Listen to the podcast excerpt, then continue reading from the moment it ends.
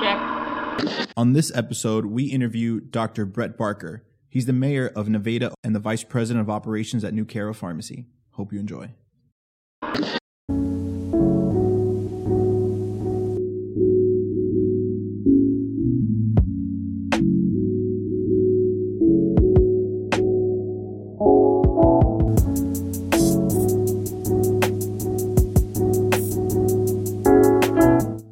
Welcome to another episode of RX Radio. I'm your host, Richard Waithe, and I have with me a individual today that wears a ton of hats uh, in the pharmacy world and in his community. And I'm really excited to have him on the show, Dr. Brett Barker. Welcome.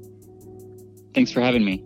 So I really thought I was busy. I thought I wore a lot of hats, and then I kind of came across what, what you do, and I was like, maybe I have a little bit more room for some more hats there. So um, uh, before we dive a little bit into kind of your day to day um, you know, and, and a little bit more about you and, and the future of pharmacy. Tell us a little bit about yourself. Sure. Um, yeah, I graduated from the University of Iowa College of Pharmacy in 2008. So, as far as my pharmacy journey, it started in Iowa City. Um, I was heavily involved on campus with extracurriculars, which leads to the wear a lot of hats because that's just my tendency is to be heavily involved. Um, so a lot of what I learned actually extracurriculars on campus, I use a lot of those skills in what I do today. So a lot of what I what I learned outside of the classroom became very very important to to me now. Um, I graduated, then became a manager of a community pharmacy in a town of 7,000 in Nevada, Iowa, and did that for several years. Um, really was passionate about developing clinical services and things of that nature. So, a few years into my tenure, I was tasked to become the director of clinical services for our company um, to help our other pharmacies within the company um, work on. And at the time, it was things like immunization programs, medication therapy management, um, those types of things, and did that also for several years. And some of the projects I'd been working on, such as workflow and things like that, led naturally into the next step, which was vice president of operations. So a lot of the things I've done throughout my career, I started working on um, without the title. So a lot of times the titles follow the things I was doing. So I was director of clinical services and then started to work on some pharmacy design and um, we were acquiring went into growth mode. We were acquiring newer pharmacies and i was part of the team that would help bring those pharmacies into the company. So then became um, vp of operations and passed on the, the clinical role um, to another excellent pharmacist within the company. So um, that's kind of the, the short version there. Um, since then, actually, our company compliance officer ended up um, taking on a different role a couple years ago. So I'm now our corporate compliance officer. So I um, work with our compliance team to make sure we're doing our best to um, remain compliant with state law, federal law, um, our accreditation standards and things of that nature. So obviously, um, in this last week, being compliance officer, I've been super, super busy with coronavirus, figuring out how we're going to respond, watching how others are responding, and making sure we stay on top of that. Awesome. So, uh, just to set the stage here, because I'm not sure exactly when this will be posted, and I just want to make sure, you know, depending on the time of what's going on with the nature of how rapidly things are developing with the coronavirus. Today is Pi Day. Today is uh, March 14th. So, um, if we missed any extreme emergency that's occurring in the world, sorry about that, but this is being pre recorded. All right. Now that I set that stage, uh, I have a, a, super random question. Is uh, Nevada, Nevada like a tomato tomato issue like in your city, or is that kind of like not a problem. Basically, yeah. Um, everyone here uh, says it Nevada, um, which actually, you know, if you ask people, which I was a transplant, I moved here after college. Um, I was not a native Iowan, so I said it wrong the first time and was corrected very quickly. Um, and people will tell you, you know, the city was founded before the state, um, so, oh, okay. so they they claim they they claim that that um, that Nevada says it wrong over there in the state. But that's very interesting. Um, Is there any actually, sort of correlation? Um, it, well, one of the stories is it was named after a mountain range. The other story was named after someone's daughter. So I'm not sure exactly which one is correct, but it was actually a thing during the last caucus cycle. We had reporters come from the Nevada. Um, I forgot which no- newspaper it is. Um, Nevada News State, some type of newspaper in the Vegas area came out. Um, they actually came to town, interviewed some folks, did a story about the Nevada Nevada connection. So wow. it was it was it was quite interesting. Um, but yeah, that that's the story there. Okay, yeah, because I when you said it, I was like, wait a second, he did not say Nevada just now, and that's what I read. So it kind of caught me off guard. Okay. Yeah. All right. Um, now, I kind of want to dig a little bit actually into the compliance part of uh, Sure. your role because, especially now that it's probably fresh in your mind, uh, this particular role is extremely important um, for a lot of different companies because almost every company has to deal with compliance. Um, whether they're a vendor for a company that needs to be compliant or they're the actual healthcare organization or pharmacy that needs to be compliant. So, what is that like in terms of how because obviously you have everything is different state to state and being that your a company's probably serving multiple states what is it like in terms of prioritizing and kind of reviewing all that because obviously you can't just review everything at once it has to be done over time so tell us a little bit about like what priorities are and kind of what that role is like uh, being a kind of a, a compliance officer in a sense Yeah, it's really a never ending role. We're always updating and writing standard operating procedures. We're trying to keep up with changes at the various state levels. So I personally am licensed in six different states. Um, as a pharmacist, I feel that helps me to keep a better pulse and get updates from the different states, um, get their newsletters, those types of things. Um, also, then it, you know, I I studied the MPJEs, took those law exams, and then also it helps me too if you know if I'm out doing a site visit, I don't like to feel helpless. If a patient's staying there needs to be helped, I want to be able to help them. So, um, from a practical standpoint, that's been helpful. But um, absolutely, things change. Um, it's a, it's a big animal to try to stay on top of it. We we try to keep our general corporate SOPs compliant across as many states as possible so that we don't have to remember the differences between states. Um, obviously, there might be some differences where that's not always possible, but that's generally the philosophy that I have so that um, it makes it easier when you're trying to manage across across state lines. But um, yeah, then also we have, you know, we have the accreditation world, the payer world, there's standards there. So right now we're going through our reaccreditation cycle and preparing for that later this year. So thanks to a bunch of things being canceled off my calendar right now, Mhm. I've been spending time going through our accreditation bodies standards and trying to crosswalk those with our SOPs and making updates and those types of things to prepare. So um, yeah, it's it's always evolving. Um, there's there's a lot of things that go into it. You know, our performance improvement or CQI programs, depending on what terminology you utilize, um, fall into that role. Um, so yeah, just try, trying to be a resource and knowing the right connections um, to ask questions. So I know that I um, ask a lot of questions to make sure we're doing it right. Um, one of my other hats is on the Iowa Board of Pharmacy. So I also have to be careful because I don't want to take my own personal interpretation and things like that. So I always try to, you know, verify things with our um, professionals that are compliant staff and make sure that um, that I do have am telling our pharmacies the right thing because the last thing I want to do is tell them something and end up being wrong. Mhm. Um, but yeah, that that definitely is um, take takes quite a bit of time, um, but it's also like you said an important role because um, you for a lot of reasons you know you don't want to get in trouble with a payer. Um, it, accreditation is important because that allows you into those payer networks. Um, and then obviously you want to make sure you're compliant with the state and federal jurisdictions that you're in. So most states um, have more of an um, educational type of, of a mindset on the boards. At least, you know, that's what we have have here in Iowa. I think think that's helpful when pharmacies feel like the the boards are a resource to help them do better and not police coming in there trying to play gotcha and punish them. So Mhm. um, that I think that's uh, important too. And I know not every state's the same, but that's that's my own philosophy that if pharmacies feel like they can ask the board questions, and because you know you don't want them to feel like they can't ask you questions, because then you're gonna come inspect them in trouble. Want to make them feel like that like the board's there to help them. Yeah, that makes sense. Now, one of the other hats to throw into the mix here is that you're also the mayor of Nevada, and uh, you know, I I, I want to dive into like how you do all this and like what your day to day is like. But I really am curious to know about the process of like running for mayor was like. Like, how did you even come to that decision? What did you have to do? You know, is it like a, a did you have to do a traditional campaign and do all that all that stuff? Like, tell us a little bit about that. Sure. Um, I first was appointed to fill a vacancy on the city council back in 2010.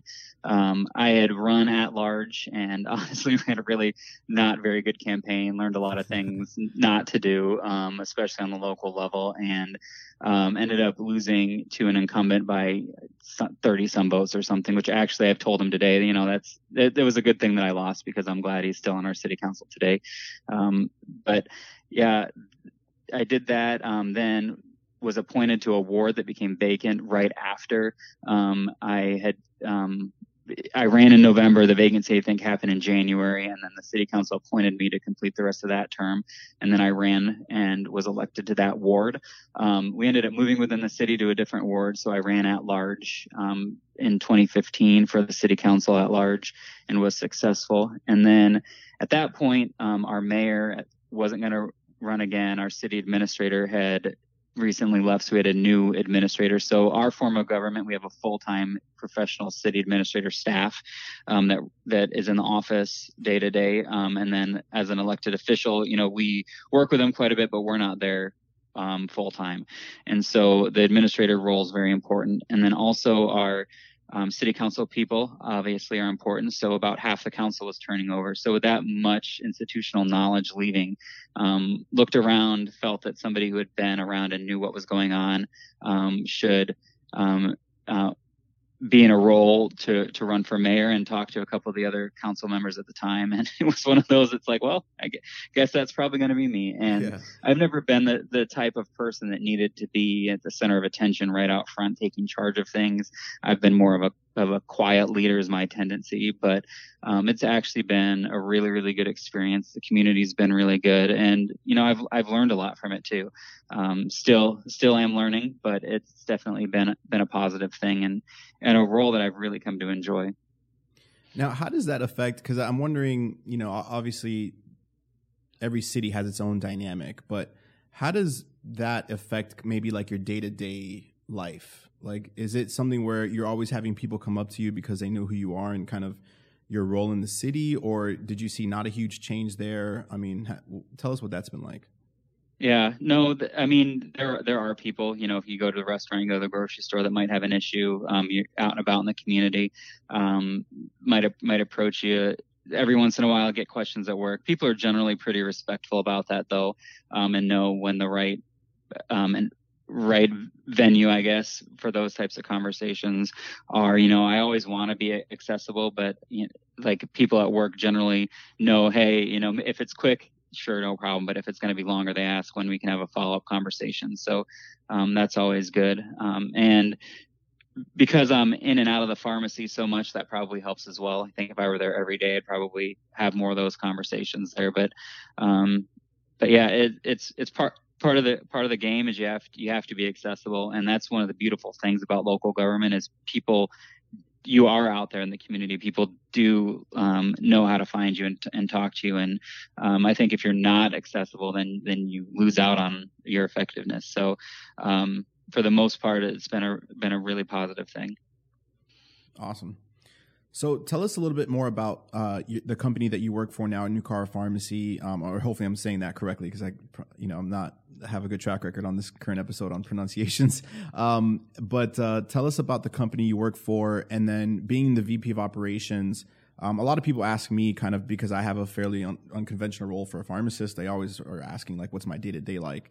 Um, which is always a challenge to discuss because it changed rapidly. But I like to also present you that question because I feel like a lot of listeners hearing about the VP operations of a company like yours, they'd probably be curious as to what your day to day is like. So, um, if you could just tell us a little bit more about the company and um, kind of what your day to day is like. Yeah, so I'm with uh, Nucara Pharmacy, and we are a regional pharmacy chain.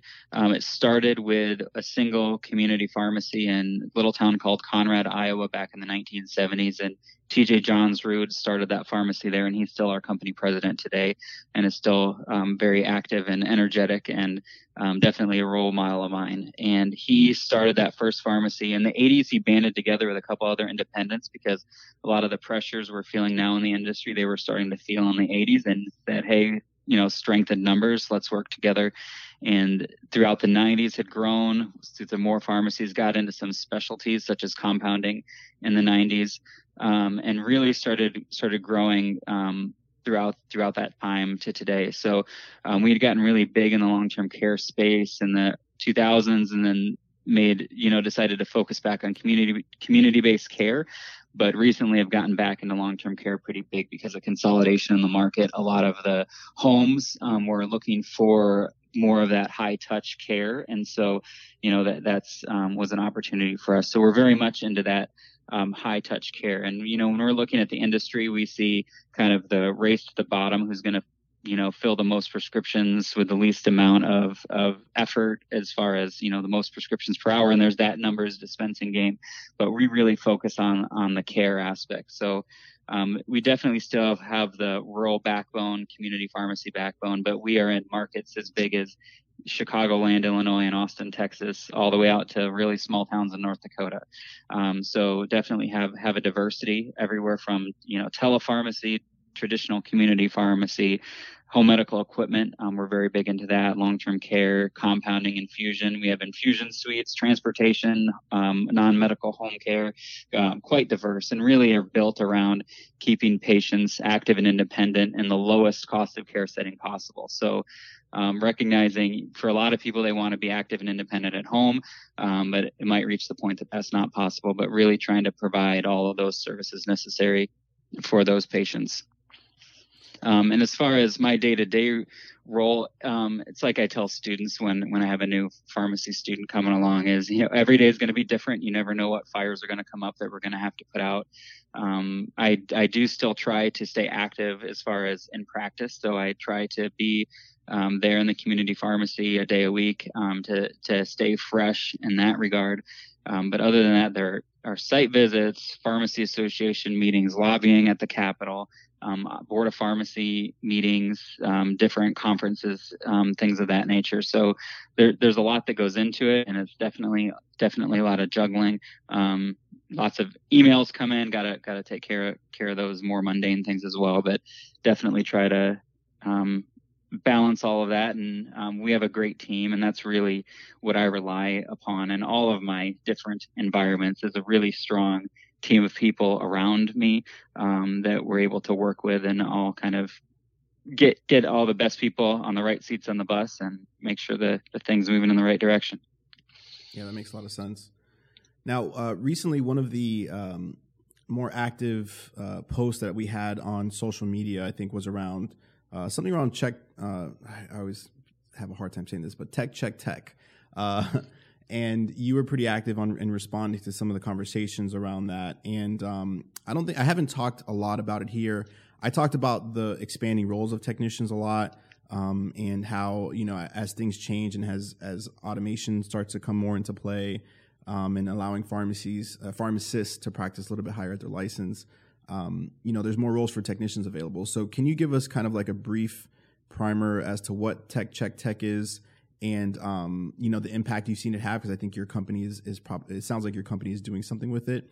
Now, I'm going to probably follow up with some questions on there, but before I do that, I want to set the stage and saying that like I'm actually in support of this because I do know the benefits of it and I think it makes sense. Um, but I'm going to play the devil's advocate a little bit uh, in terms of kind of challenging some of the concerns that a lot of people out in the community have. So, um, so if you can go ahead and just give us a little primer, and, and, we'll just jump into a little bit. Sure, I'd be happy to. And yeah, one of the things that came up was I was on Twitter and saw somebody comment about some of the studies that had been done on it, and generally I my rule is I don't engage, especially with more anonymous Twitter accounts, because sometimes it, it doesn't go very well. Yeah. But um, you know, it was a it was a nice, respectful conversation. I feel like, and um, good good concerns and questions were talked about. But it's something. It's one of those topics that I've been involved with basically my entire career. So I talked about TJ a little bit earlier, um, but he is a past president of our state pharmacy association, and back when I was a new young new grad, young pharmacist, he said, "Hey, we're going to go to this meeting. Um, it was over in Maquoketa, Iowa, on the Osterhaus Osterhaus porch, which anyone from Iowa knows what that is. There's actually the College of Pharmacy at the University of Iowa that they just opened has an Osterhaus porch balcony that overlooks campus. So it's um, Bob and Matt Osterhaus, their father, son, past presidents of APHA, um, definitely legends in the field as far as leadership. And so I go to this meeting as a brand new grad um, with a bunch of past presidents of APHA and our state association. And talked about you know, in community pharmacy, how we can get to where we need to go. You know, we know we need to practice clinically. We know we need to practice at the top of our training, but we also have this economic reality of, of reimbursements and, and things of that nature. So it's a chicken or the egg. You know, we have to prove ourselves before we can get new revenue streams and how are we going to do that? So what really hampers in community pharmacy is you feel like you have a bungee cord attaching you to that counter. Every time somebody wants a refill, they walk in, you know, they, they want that refill and they want to wait and they want it now. And you're in the middle of trying to do something more clinical that takes, takes more time and, and effort and thought. Um, and, you know, as technology has changed, um, technicians um, in our state are now certified um, and and in North Dakota, for example, they have to do a, a, full accredited ASHP program. It's even higher level. So technicians are, are being educated at a higher level in most states. Pharmacists have been coming out with doctorate level degrees now for about 20 years. And um, a, a lot of folks are underutilized in community pharmacy. So we um, put together a task force in the state that at first was informal, and then the state association officially adopted it as a state association task force. And then the one of the first things was um, the association sought um, from the legislature the to give the board of pharmacy the authority to grant pilot projects um, to waive portions of code for demonstration research purposes and pilot projects so um, uh, previous to that there was check, check, check in hospital settings, but not in community. So the Board of Pharmacy, after being granted that authority, did um, approve a pilot program of a handful of pharmacies across various practice um, settings to do um, what now we call technician product verification. I can get into that terminology change, but they approved that, and then Drake University did research sur- surrounding that. So it, there was research collected. Um, we really dove into error rates and things things of that nature, and um, it ended being a successful pilot.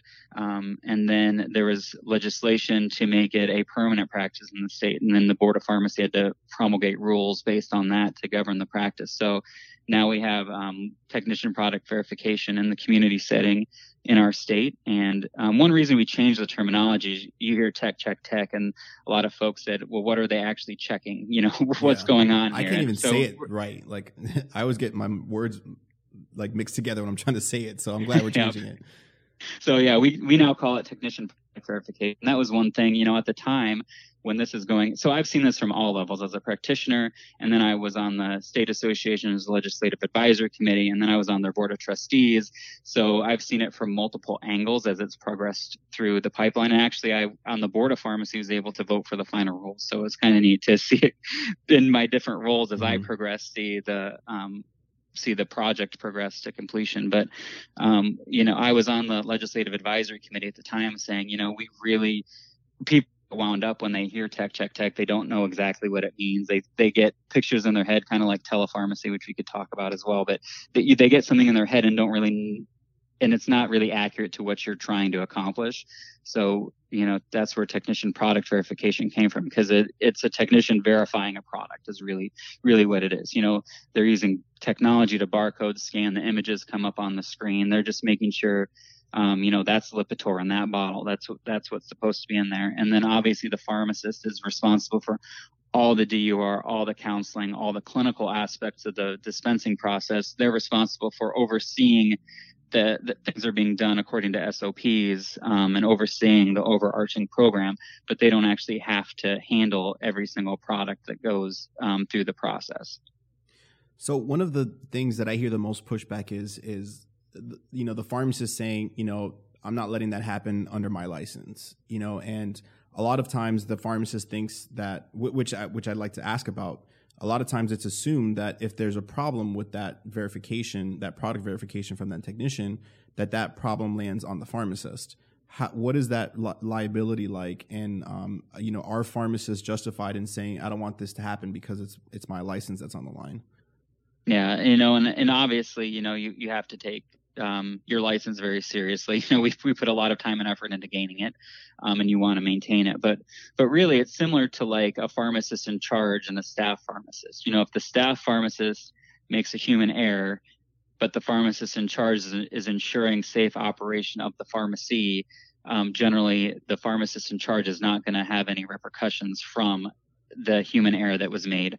Um, and it's the same thing with technician product verification. You know, the pharmacist in charge is responsible for overseeing the entire program. And, you know, the pharmacist on duty is responsible for just ensuring that things are being practiced um, in a safe way. So, um, as long as the procedures are being followed, there's nothing, you know, completely negligent being done by the pharmacist. In my opinion, um, it, it is a um, safe from a from a legal standpoint, I guess, um, with lack of liability standpoint, lack of a better term. Um, and so, you know, for me and my license, I'm comfortable with that, and I think a lot of folks are. I mean, we see it being being done um, across our state now and continuing to grow. But really, you know, you're responsible as the pharmacist for making sure that it's being done properly. You're not you're not going to be held responsible because um, a human error was made as long as the program itself is complying. Gotcha. And the next thing I, I, hear a lot is, you know, technicians don't have the education to do that. Um, but a lot of times, I think when you hear uh, tech check tech, you think they're also doing like the DURs and checking all the clinical stuff, but that's not necessarily the case. Um, and then you also mentioned there's other trainings that the technicians are doing. So, what do you say to the pharmacist that's like saying that they don't feel that technician has the ability to do that? Yeah, and and I tell tell pharmacists too. You know, not every technician is going to be appropriate for that role. I think we all understand that. But any pharmacist knows the technicians they've worked with that are that are capable with that. I mean, we we all have have we can point to the technicians we've worked with and had some really excellent ones that are really capable of of doing things like that. And so there, there is it has been additional training um, there's actually training modules specific to technician product verification that all of our technicians that go through. Um, and it was part of that was required for the pilot program was, was going through those training modules. So um, there's um, training requirements. I mean, like I said, all technicians in our state are already certified. There's experience requirements, modules that they, that they have to go through, and you know, technicians are, are very, very bright um, and, and are, are critical to what we do already. Um, and then it's like I said, with technology that's there, the barcode scans, um, things of that nature. So, example, that they can only do the technician product verification for items that are able to pass the automate or the um, computerized checking. So they have to pass that barcode scan before they can be dispensed. If it doesn't, then the pharmacist has to has to be the one to do that. So um, anything that's going to take um, more of that in-depth knowledge to to check um, absolutely is going to be the pharmacist. If it's uh, things that are high risk are are often excluded as well. Um, so high risk um, narrow therapeutic index type things um, can be excluded. So it's really um, defined as as what can be and what can't be in what situations like some pharmacies are going to say nope no new ones only refills and um, and th- things like that depending on what they're comfortable with. But uh, i i don't question the level that there are technicians that are fully capable of doing that. But again i mean you have to evaluate your staff and know who um, has the has the capability and the knowledge to do that and what impact have you seen it have kind of out in practice? And I know you said, you know, there's a potential um, introduction for or opportunity for telemedicine with um, tech product verification. So can you elaborate a little bit? Yeah. So um, some things already, you know, there are opportunities that we are taking advantage of clinically um, that it allows us to to have a little bit deeper impact on. So um, some examples are our Blue Cross Blue Shield plan in the state of Iowa has a value-based pharmacy program that actually pays pharmacies out of the medical spend bucket um, for their um, quality scores and quality measures. So um, it's it's actually pretty neat that it's not just trying to redistribute money that's quote in the pharmacy bucket and it's completely separate contracts from the PBM. So it's a separate payment mechanism. It doesn't even go near the PBM and we're paid for those quality measures. So having a program like this with technician product verification lets the pharmacist spend more time digging into things that can impact those quality measures so they can spend more time on adherence. Um, there's the, the uh, community pharmacy enhanced services networks that are now, I think, basically across the country. It lets them do the clinical MedSync and the, the pieces of that program to, to do that at a higher level. Uh, we're part of some enhanced MTM in our region for Medicare Part D, so we're able to do to attack more of that. So, really, um, my goal is um, because dispensing takes up so much time, we've had to centralize some of our clinical functions. And as much as possible, we want to in, um, shift that paradigm and push out as much clinical um, functions to that frontline pharmacist that knows their patient better. Um, that's the, the best place for it, face to face with the pharmacist that's that's closest to the patient. Um, so that's that's really what we're trying to accomplish with that. And uh, you mentioned, you know, telemedicine and telepharmacy. So, you know, telepharmacy is another advanced technician role um, that that we take advantage of within our company, and something that we were part of the pilot phase on in our state as well. Um, and really what we see are you know pharmacies in rural areas that are in danger of closing their doors entirely and sending patients elsewhere.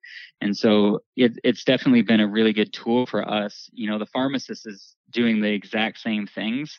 They're just not physically standing shoulder to shoulder with the technician. They're doing it through technology. So they're still verifying data entry verifying the DUR, the clinical aspect. They're counseling the patient, and in telepharmacy, they're still verifying the product as well. So there's not the technician product verification at this point with telepharmacy. So both of those, I feel like, are similar roles. It's a role for advancement for technicians to make it more of a career and less of a job. So, you know, if they have the opportunity to advance, they're more likely to stick with it and make a career out of it. Hmm, I never thought of it as a way to keep a pharmacy operating. That's actually a pretty interesting kind of paradigm shift to think about. Yeah, and and we've done that in our own company. There was a, a pharmacy in a town called Monona, Iowa, which is far northeast. The pharmacist used to go to the hospital for half a day and then to the community pharmacy for half a day. And he was looking to retire, and nobody was um, likely going to purchase that pharmacy, especially a new grad coming out with student debt and you know trying to establish themselves a lower volume operation like that, it, you know, that's not something that probably was going to be acquired by anybody else. So, um, and that's really what we were looking at when we got into telepharmacy is just the demographics across um, across our entire region, where you have uh, the majority of independents out there, especially in the rural setting, that are within 10 years of retirement age and what's going to happen. And, you know, you look at folks like myself that graduate with boatloads of student debt, you know, we're not very eager to take on, take on more, especially in a risky environment.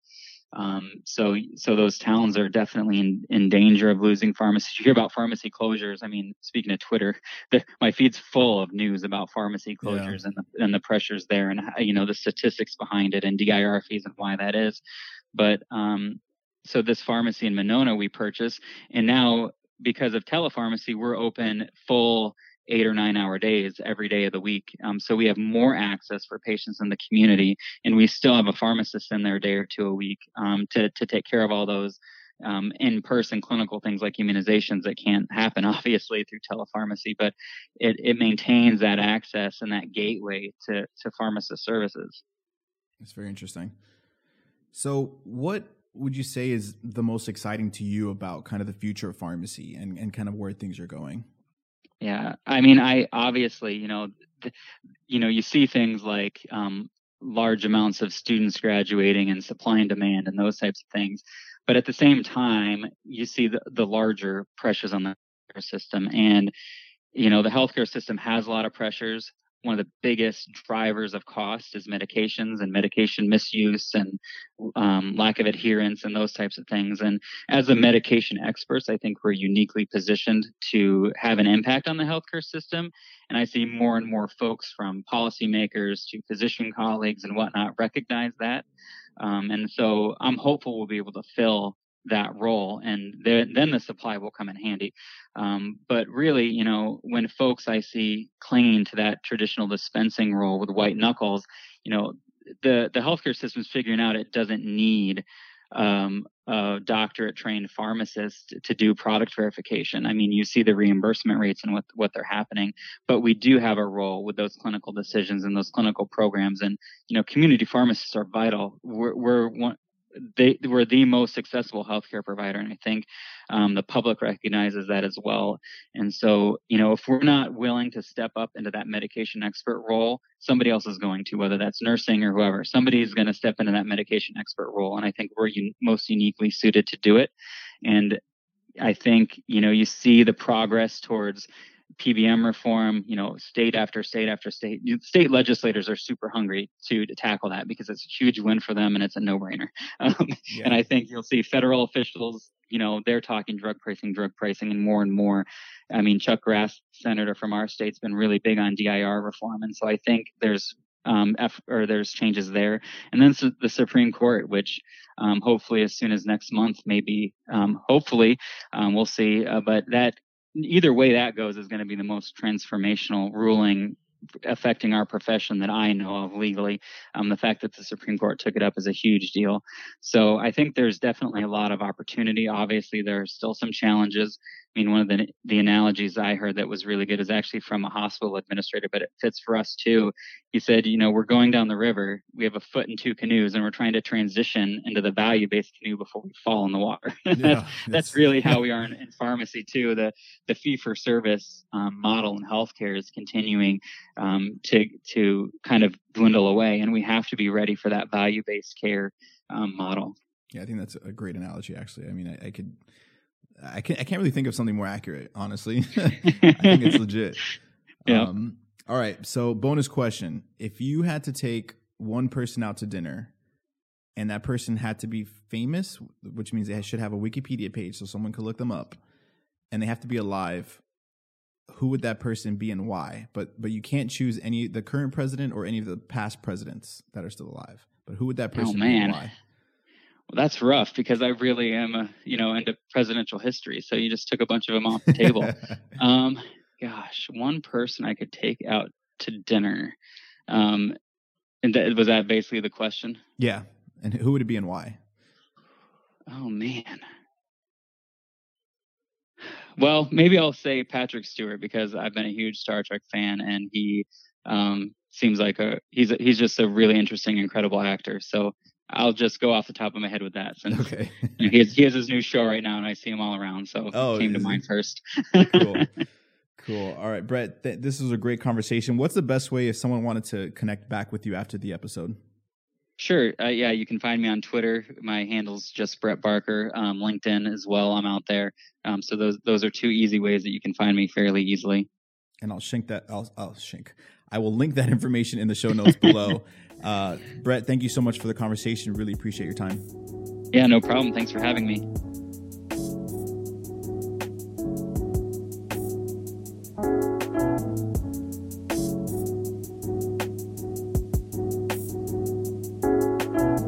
Hey guys, hope you enjoyed that episode. I do apologize for a little bit of the service issues with my cell phone, but uh, either way, I hope you guys enjoyed that episode. I sure did. Make sure to subscribe to the podcast if you haven't yet. Connect with me on any of your favorite social media platforms. Just search RX Radio and I'm sure you'll be able to find it, whether that be Twitter, Facebook, LinkedIn, or Instagram. As always, thank you so much for tuning in. I really do appreciate it. Appreciate you taking the time and effort uh, to sit and listen to an episode or run and listen to an episode, however you do it. Thank you, and I hope you have a great rest of your day.